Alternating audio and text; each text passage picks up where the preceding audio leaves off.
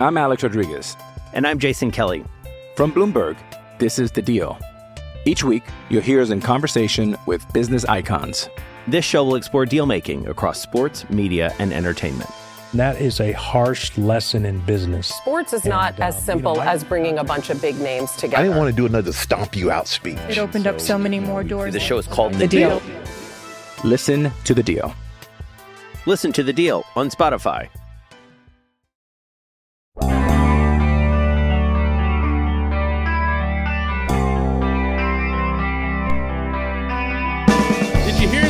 Brought back Ray Ray McCloud? Yeah, that didn't have much impact on me either. But you know what? I'm going to extrapolate that into something that might, might mean something. Good morning to you. Good Thursday morning. I'm Dan Kovacevic of DK Pittsburgh Sports. This is Daily Shot of Steelers. I do one of these every Monday through Friday, bright and early in the morning. If you're into hockey and or baseball, I also offer up daily shots of Penguins and Pirates here on the DK Sports Radio podcasting network. Ray Ray is a wide receiver, wide receiver. I feel like I need to say it twice. And return man, return man. He does both things for the Steelers. It's just that you don't think of him as a wide receiver, wide receiver, because he didn't get on the field very much. Oh, let's say from the second half of the season onward. Not coincidentally, right around that same time, you started seeing fewer jet sweeps, fewer excessive, eccentric motions, fewer Matt Canada things.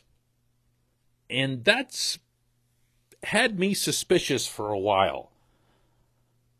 Because if you look back at the way the offense was constructed in 2020, the running game, being perfectly candid here, wasn't atrocious early on.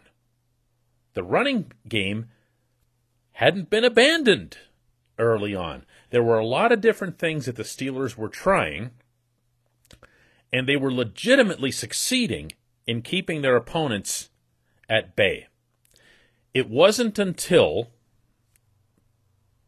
Baltimore and Washington and a couple other teams caught on to the idea that everything that the Steelers were doing was happening either right at the line of scrimmage or very close to the line of scrimmage. So they all just started ganging up on that area and said, you know what, we don't care what kind of trickery you throw at us because it's all going to be right here and we're just going to have bodies here because you're not even trying to throw the ball downfield.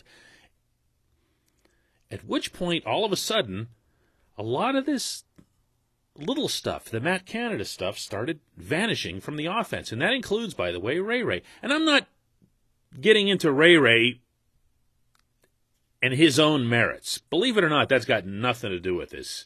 He is exactly what he is.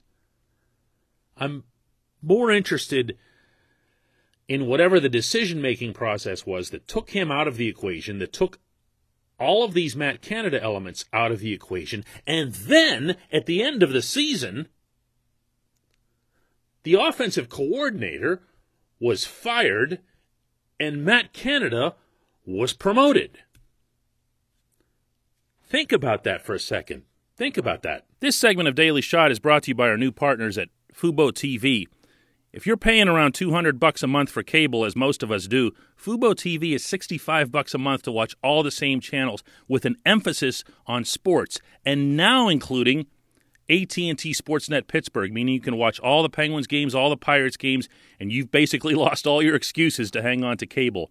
For our listeners only, go to FuboTV.com slash DK to get 15% off your first month. One more time, FuboTV.com slash DK, 15% off your first month.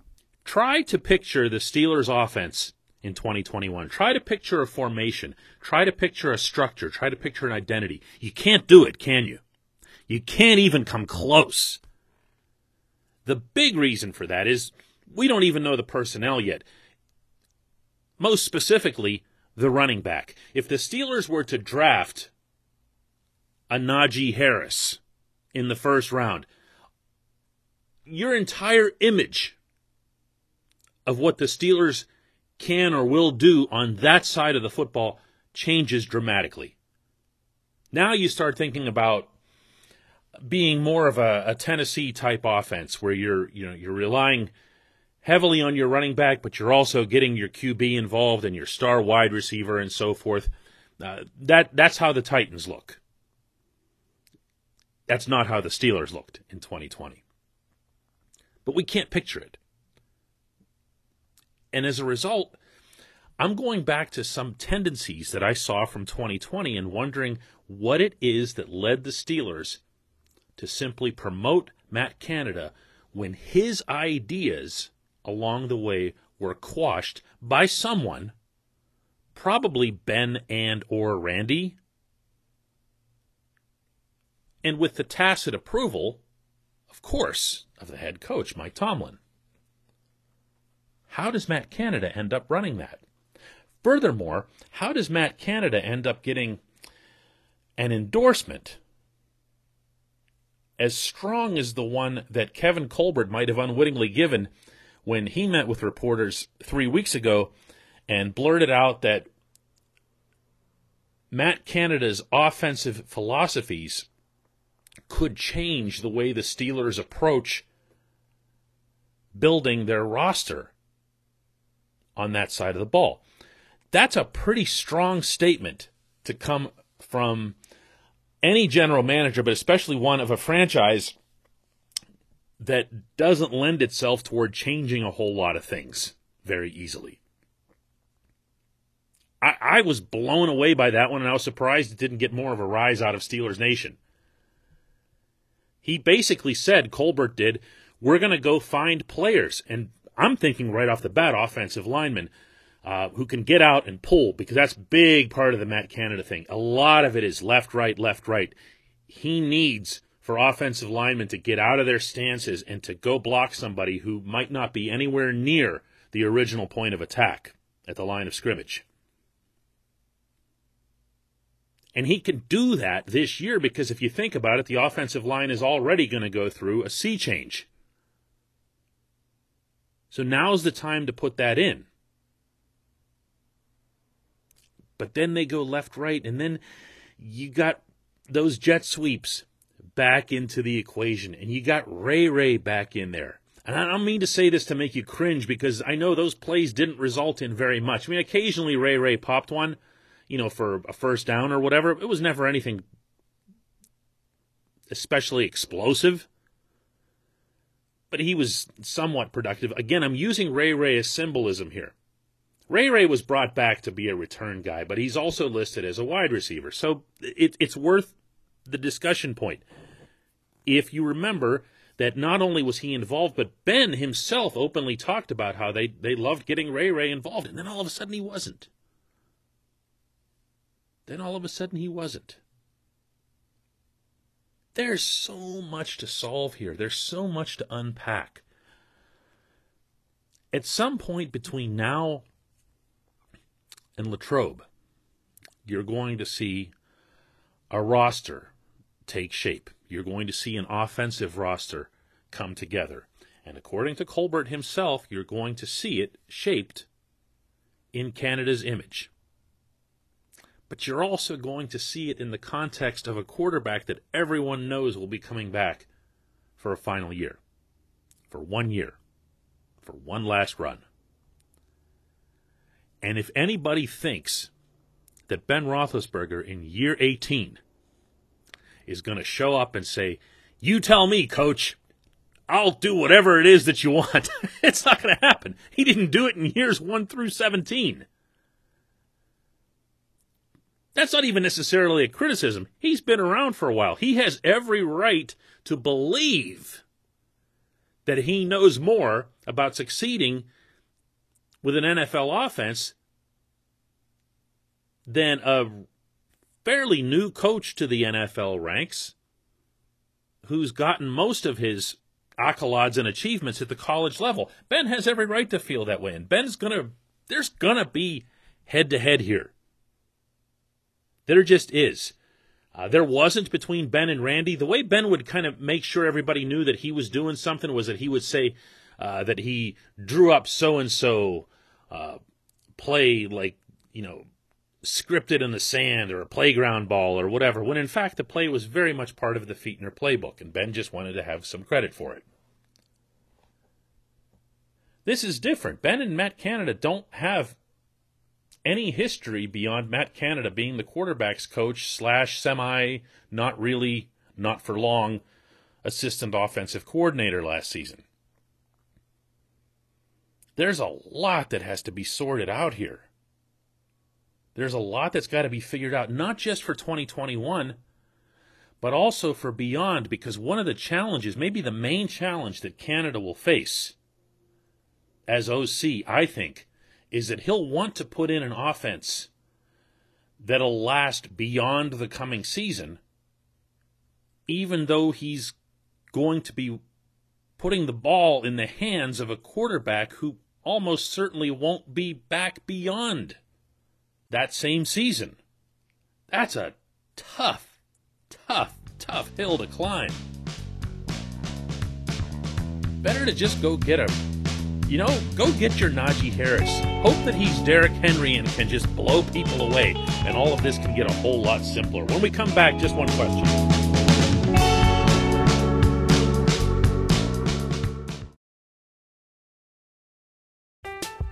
I'm Alex Rodriguez. And I'm Jason Kelly. From Bloomberg, this is The Deal. Each week, you'll hear us in conversation with business icons. This show will explore deal making across sports, media, and entertainment.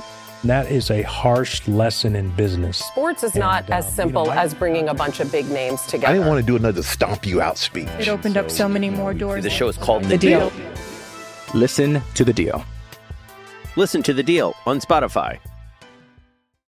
With threats to our nation waiting around every corner, adaptability is more important than ever. When conditions change without notice, quick strategic thinking is crucial. And with obstacles consistently impending, determination is essential in overcoming them. It's this willingness, decisiveness, and resilience that sets Marines apart. With our fighting spirit, we don't just fight battles, we win them. Marines are the constant our nation counts on to fight the unknown. And through adaptable problem solving, we do just that.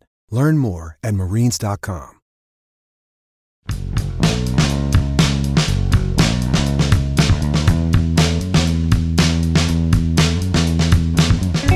Welcome back. Time for just one question. If you'd like to leave one, you can do that by visiting DK Pittsburgh Sports. Find the article contains this podcast and leave it right there in comments. This segment of Daily Shot is brought to you by the personal injury law firm of Luxenberg, Garbett, Kelly, and George, LGKG. They represent people who are hurt in car accidents, who need help with workers' comp, who filed for medical malpractice claims. The attorneys at LGKG have been keeping promises in our region for over 80 years. Learn more about them at lgkg.com or by calling 888 842 5454. And today's Just One Question comes from DC Friday, who asks With the Steelers handing the reins of the offense over to Matt Canada, it makes me wonder if the Dwayne Haskins acquisition was more than just taking a flyer on a talented guy. If the focus of the offense is going to be more on the run game, then in 2022, are we looking at a greater possibility of a QB competition because of fit, despite the Steelers' apparent backing of Mason Rudolph? Uh, I don't think so. I don't think so. I hate to keep minimizing everything about Dwayne Haskins, but to me, he's Paxton Lynch. Uh, I, I really believe that he is a flyer guy. Uh, if you go back to the Steelers' approach to Lynch, it was, well, here's a guy, he was a first rounder. Uh, he didn't get much of a chance in Denver, had some things go wrong. Let's see what he can do. They brought him in. He never ascended above Duck Hodges. And that's not to say that Dwayne Haskins has to be married to Paxton Lynch's fate. Different people, different athletes, different everything. And maybe there's a little bit extra with this one because Mike Tomlin is known to have had a fair amount of respect for what Haskins did at Ohio State and for his potential.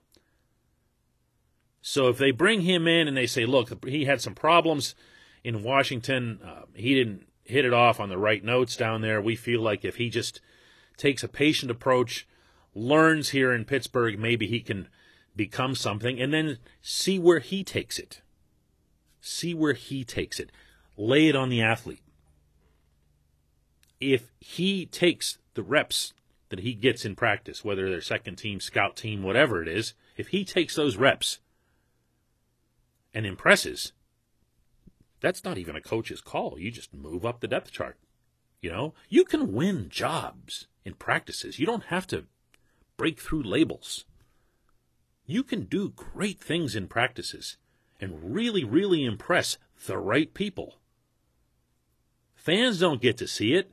Uh, we do get to see it as reporters. We can't report on it because of NFL regulations.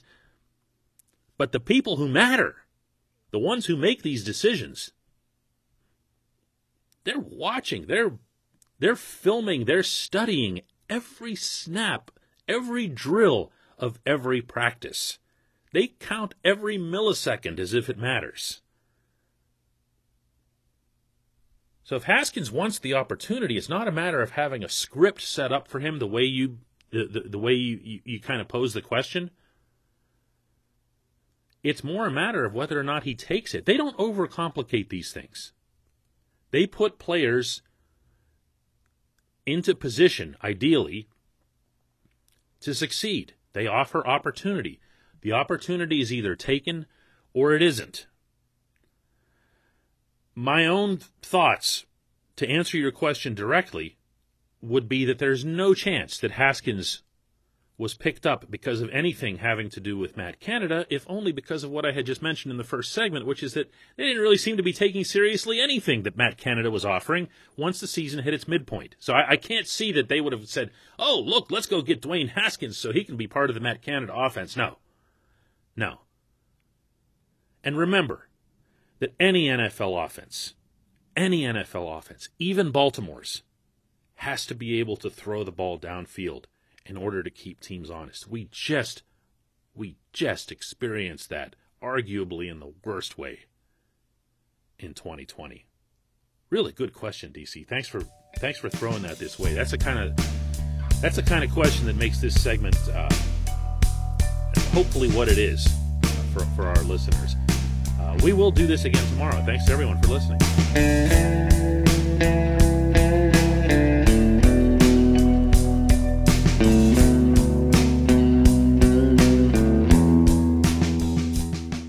Point Park University, in the heart of downtown Pittsburgh, they understand there's no substitute for real world experience and career building connections. Their innovative curriculum engages students with distinctive experiential learning opportunities. Point Park's pioneering co op program empowers qualified students to work in full time, paid positions with their corporate partners while earning college credits. Visit pointpark.edu/slash works to learn more. Career ready. That's the point. Point Park University. Your front door, your car, your gym locker, your gun. Safety is a habit. Learn more about how to keep guns safe and secure. Visit projectchildsafe.org.